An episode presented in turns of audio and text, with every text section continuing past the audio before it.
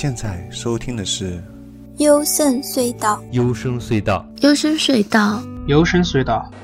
幽深隧道，幽深隧道，幽深隧道，幽深隧道，The Sound of Dreams，幽深隧道，幽深隧道，The Sound of Dreams。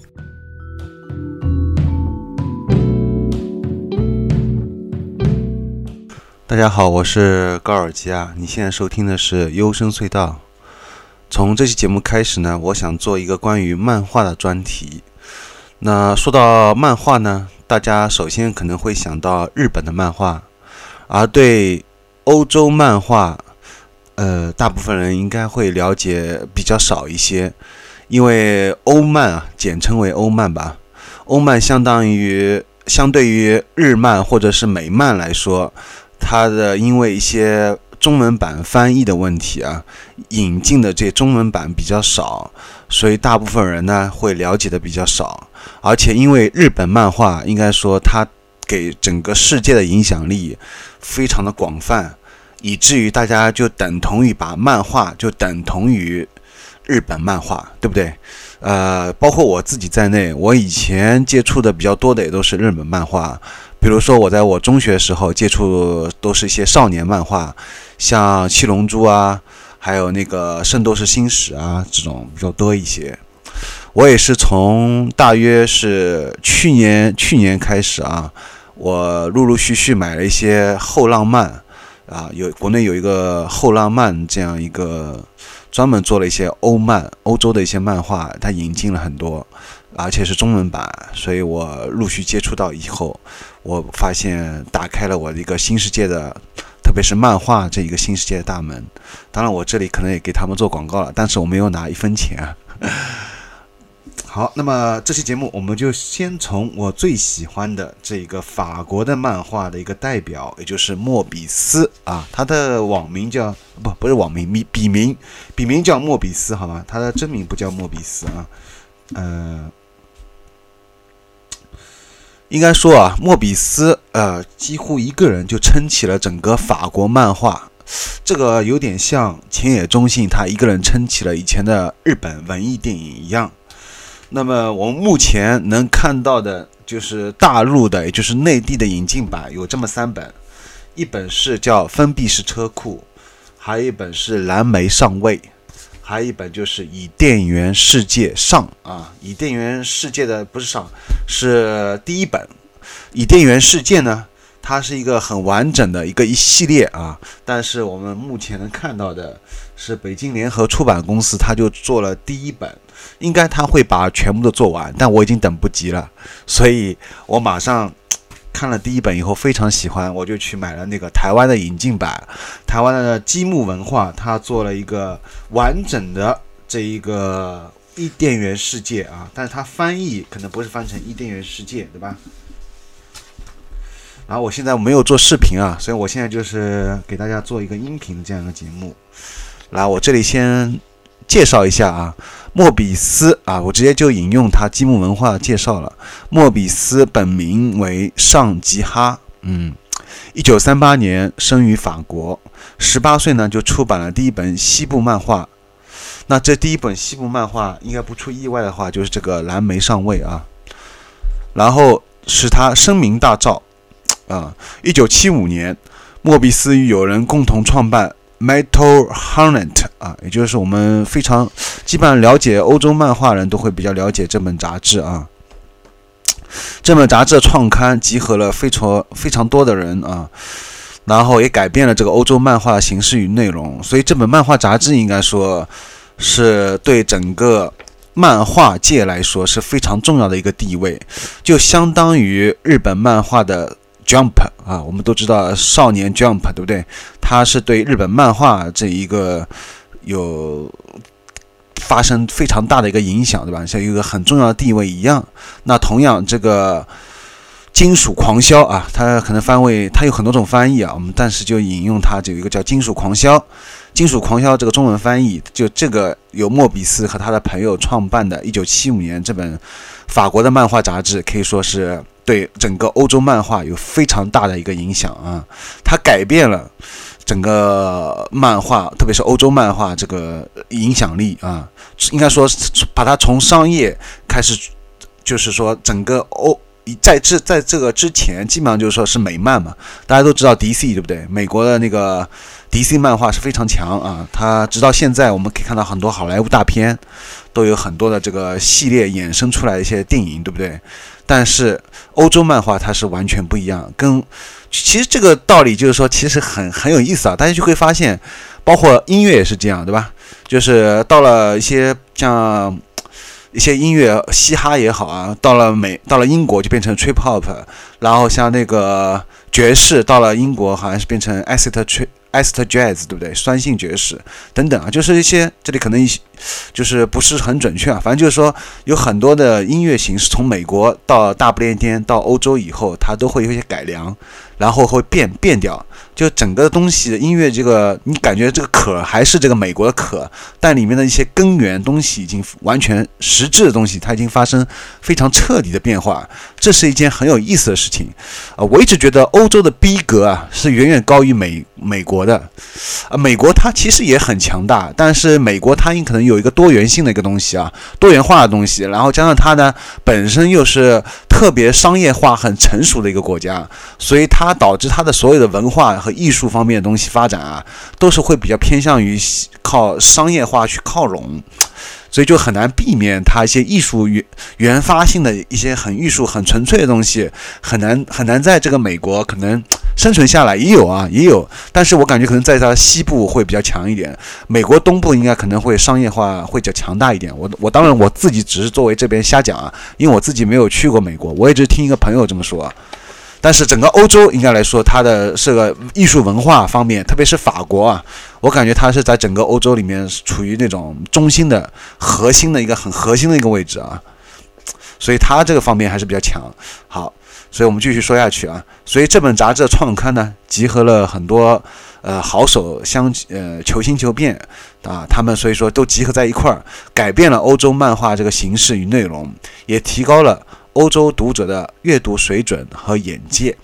不仅将法国推向领导欧洲漫画领龙头地位，更赋予了欧洲漫画更深层的艺术价值，并刺激了。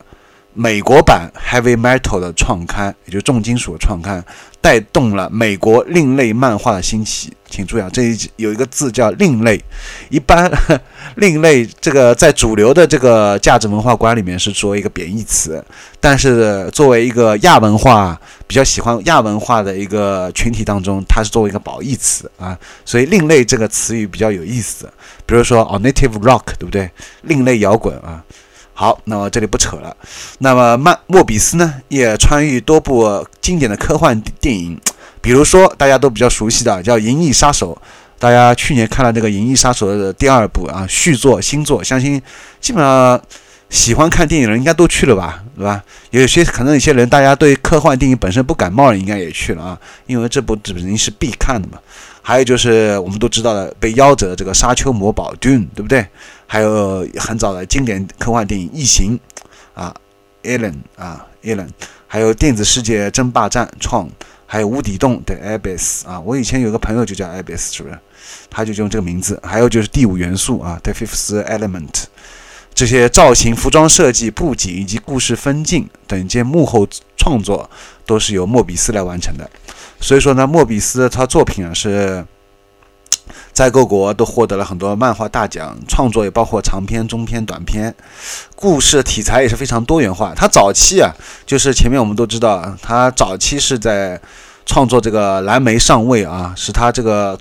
这个声名大噪，是他成名作。但是我买了这个蓝莓上尉啊，当然他这个我相信后浪漫应该他会把它全部引进啊。但我看了第一本，我其实兴趣不是很大，因为我一开始接触的是以点元世界，我是被他这些奇幻的这些关于金字塔，我后面会提到金字塔一些奇奇幻幻的这些东西给吸引的，所以我觉得他早期的这个东西跟他后期真的是差别很大，但是他确实因为确确实实是因为他早期的关于西部这个题材来获得了这个声誉，就有点像那个不。恰当的比喻啊，我这里举个不恰当的比喻，就有点像范晓萱，她早期是以那个小魔女，对不对？唱健康歌，现在好像还有很多幼儿园，呃，小时候大家唱早上做早操的时候，一些幼儿园里面我听到还在放那个健康歌，对不对？屁股扭扭啊，什么这种东西。但是范晓萱自己却是因为这个得了抑郁症啊，因为这是他其实不喜欢这个东西的，所以我不知道莫比斯，莫比斯的话，他应该是之前应该他也就是这个上哈吉啊，上吉哈，他应该早期应该是自己应该会比较喜欢这东西，可能跟范晓萱不一样啊。然后，但是他后期真的是风格大变，他再也没有画过这种西部题材，完全是 像换了一个人一样啊。我是比较喜欢他后期的，不是这种西部题材啊。然后。他是在二零一二年过世的啊。法国《世界报》称他为漫画界失去了一一名名将，最后一位黄金时代大师，也的确如此啊。因为我们现在看到，以这个金字塔，以这个外星星球，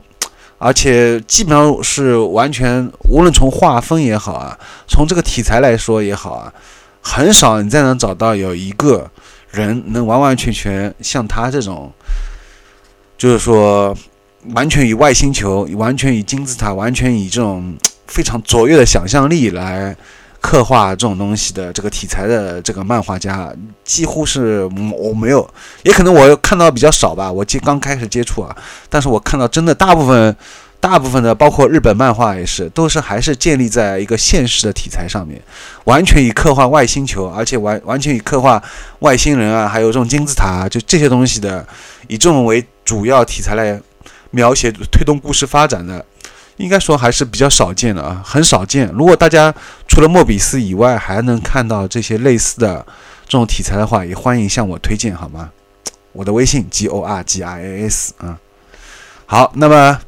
莫比斯还说回来啊，这本一点纳的系列在，也就这个一点纳事件啊。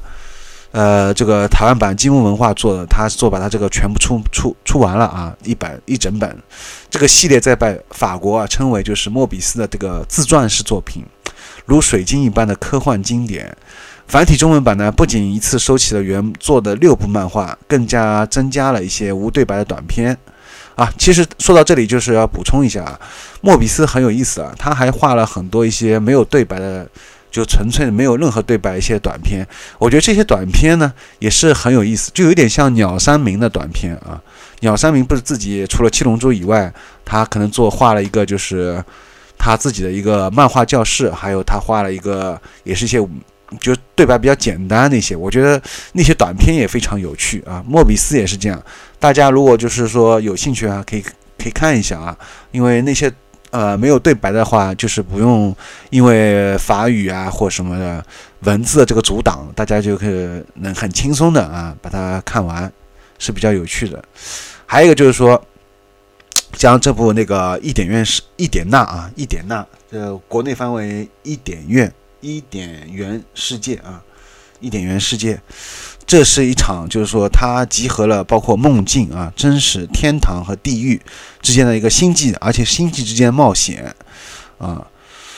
然后这里就不详细讲了，好吗？然后他就是说，这里还有引用一下很多的日本的一些大腕啊，就是画漫画和动画的一些大腕，比如像宫崎骏啊、松本大洋啊，大家都知道的，对吧？松本大洋，还包括意大利的一个导演费里尼，是吧？这些都是很著名的大腕了，这些就是说他们都是非常用崇拜的口吻啊，用非常尊敬的口吻来说莫比斯真的是一个非常伟大和重要的一个艺术家啊。特别像宫崎骏他自己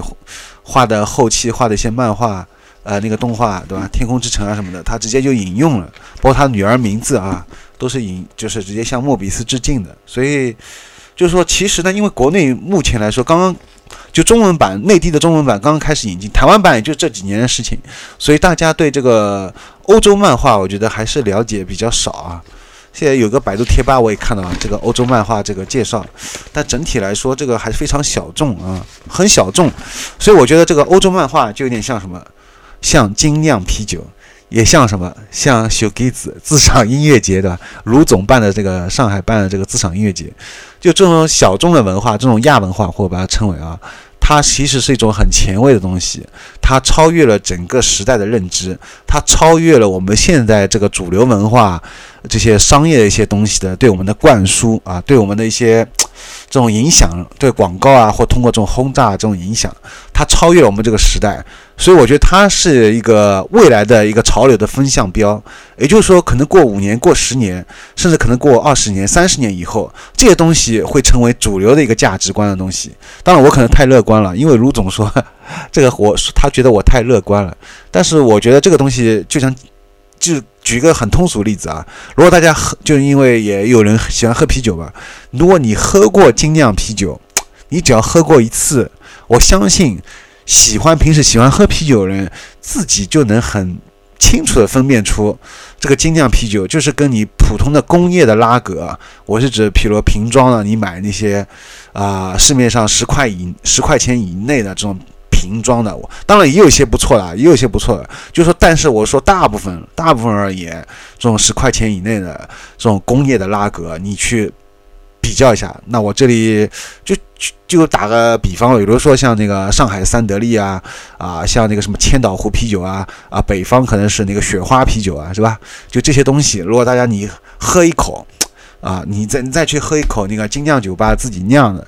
它那个你就能比较出来这个区别，你真的会发现这个区别是挺大的。当然，对可能不喜欢啤酒人，他喝出来是差别不大。我现在就说是喜欢喝啤酒人。啊，你平时经常喝啤酒的人，你喝一下你就感觉是不一样的啊。这个精酿自己酿这个酒，它首先那个劲是比较大，它不会有掺水的东西。其次呢，它是比较鲜鲜的啊，很鲜的。如果是生，你喝的是精酿酒吧自己刚打出来这个生啤的话，对吧？你喝过好喝的之后，你就不会再回头去喝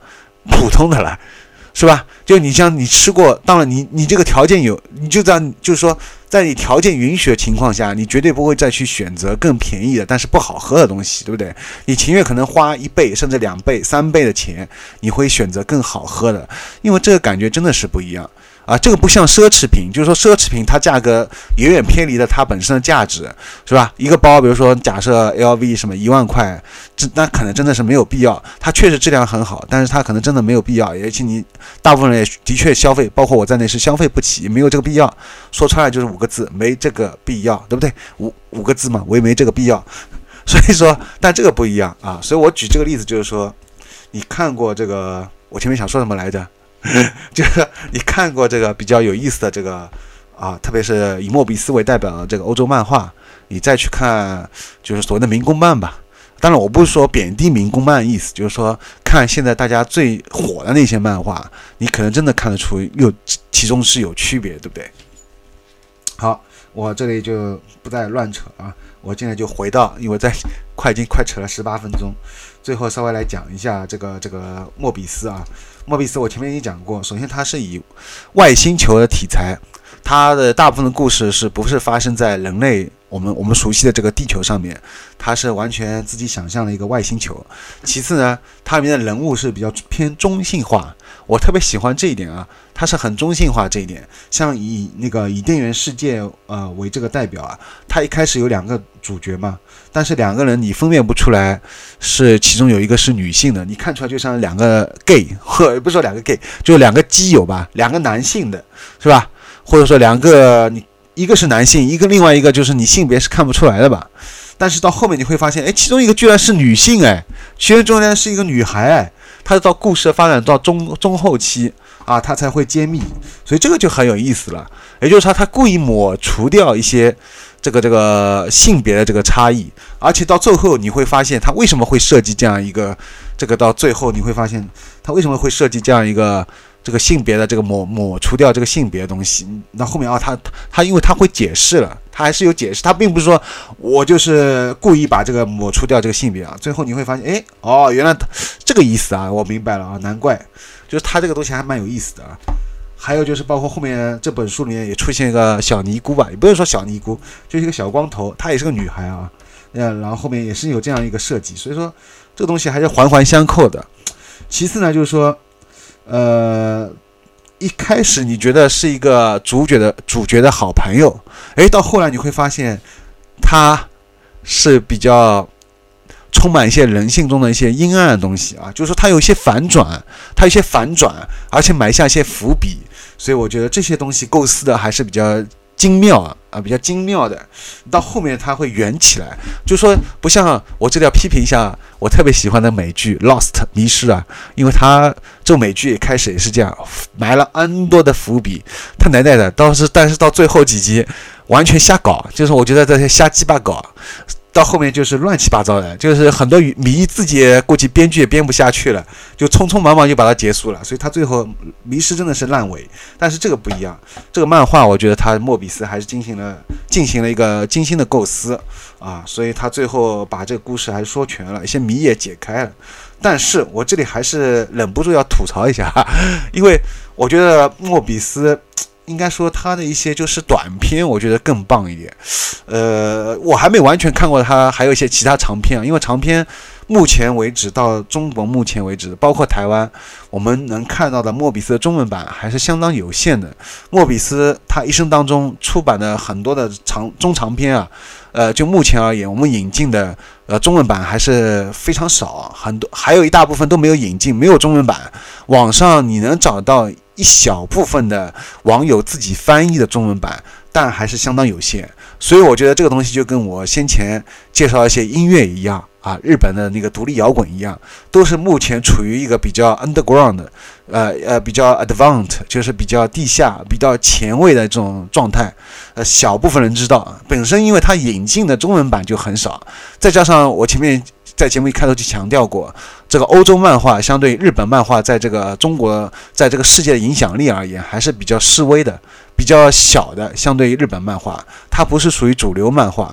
是吧？所以知道人比较少，所以真的是很少啊，很少见。所以我觉得，只要它有出中文版，不管是繁体中文版还是简体中文版，都是非常有收收藏价值，因为本身这个。印印册就不会很多啊。其次，这个莫比斯真的是非常棒，我觉得大家他可以看一下他所有的作品是值都是很棒，就他没有烂烂作啊。他说都是本身不是非商业，不是商业化的，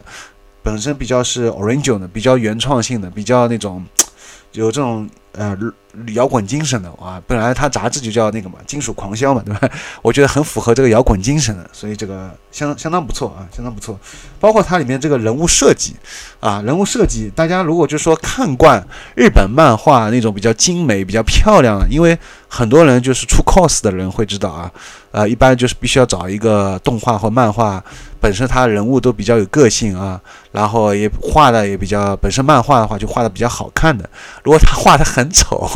或者说不是那么的好看，大家就不会有性子去出 cos，对不对？出 cos 呢，前提就是必须他要有人气，而且要比较好看，对不对？比较美型，比较漂亮啊。这个，所以这个目前就比较有意思啊。像这个看惯日本漫画呢，可能一开始看这个欧洲漫画，尤其像看莫比斯，可能会不习惯。但是我觉得莫比斯他画的还是比较属于精致的，比较精致。他跟呃美漫也不一样，是吧？而且就是说，它里面一些场景设计啊，就是他画的一些飞行器啊，一些飞行器都是很有想象力的。你感觉哎，真的是超越了，或者说普通人是想象不出来的。还有一些怪兽啊，一些那个外星球的怪兽，还有一些这个外星人，我觉得都是。都都是都是挺有想象力的，就是你不去管他的故事，光是光是看看他这个人物设计啊，还有外星球这个背景设计，你都觉得值回票价，好不好？更何况他的故事是的确很有意很有趣，一口气可以让你看完，当中不会停顿，因为他我觉得他还是有吸收到一些商业漫画这些特点啊，他是很连贯，不是很抽象，在跟你在絮絮叨叨。当然当中他会加一些他自己对那个宇宙啊。对这些就是立场啊，还有这些能量啊，还有一些这种什么纬度啊这些东西的理解，我觉得这些都是非常棒啊。而且他把关键关键在于什么？关键他还把这些东西给画出来了。就是说，如果我们光是看文字的话啊，你可能只是停留在一个自我想象的一个空间。但是他把这些很抽象的东西，关键他能把它画出来。我觉得这是相当一件牛逼牛逼的事情啊，是吧？就是说，你能把一个很抽象的一个这种，几乎等同于在你在梦境当中，你才能看到的这些很奇幻的一些场景，你能把它画出来，真的是一件很不容易的事情啊！这需要多么大的想象力？爱因斯坦曾经说过嘛，对吧？想象力比知识更重要。所以说，莫比斯他就是把这句话完全给实践了，他把爱因斯坦这句话完完全全给还原了，他把那些你感觉只能从，只能在梦境当中出现的这些，就是对高纬度啊，或者对这些很奇幻的场景啊，很抽象的东西，关于哲学、关于宇宙的这些东西，他居然把把它画出来，我觉得这是，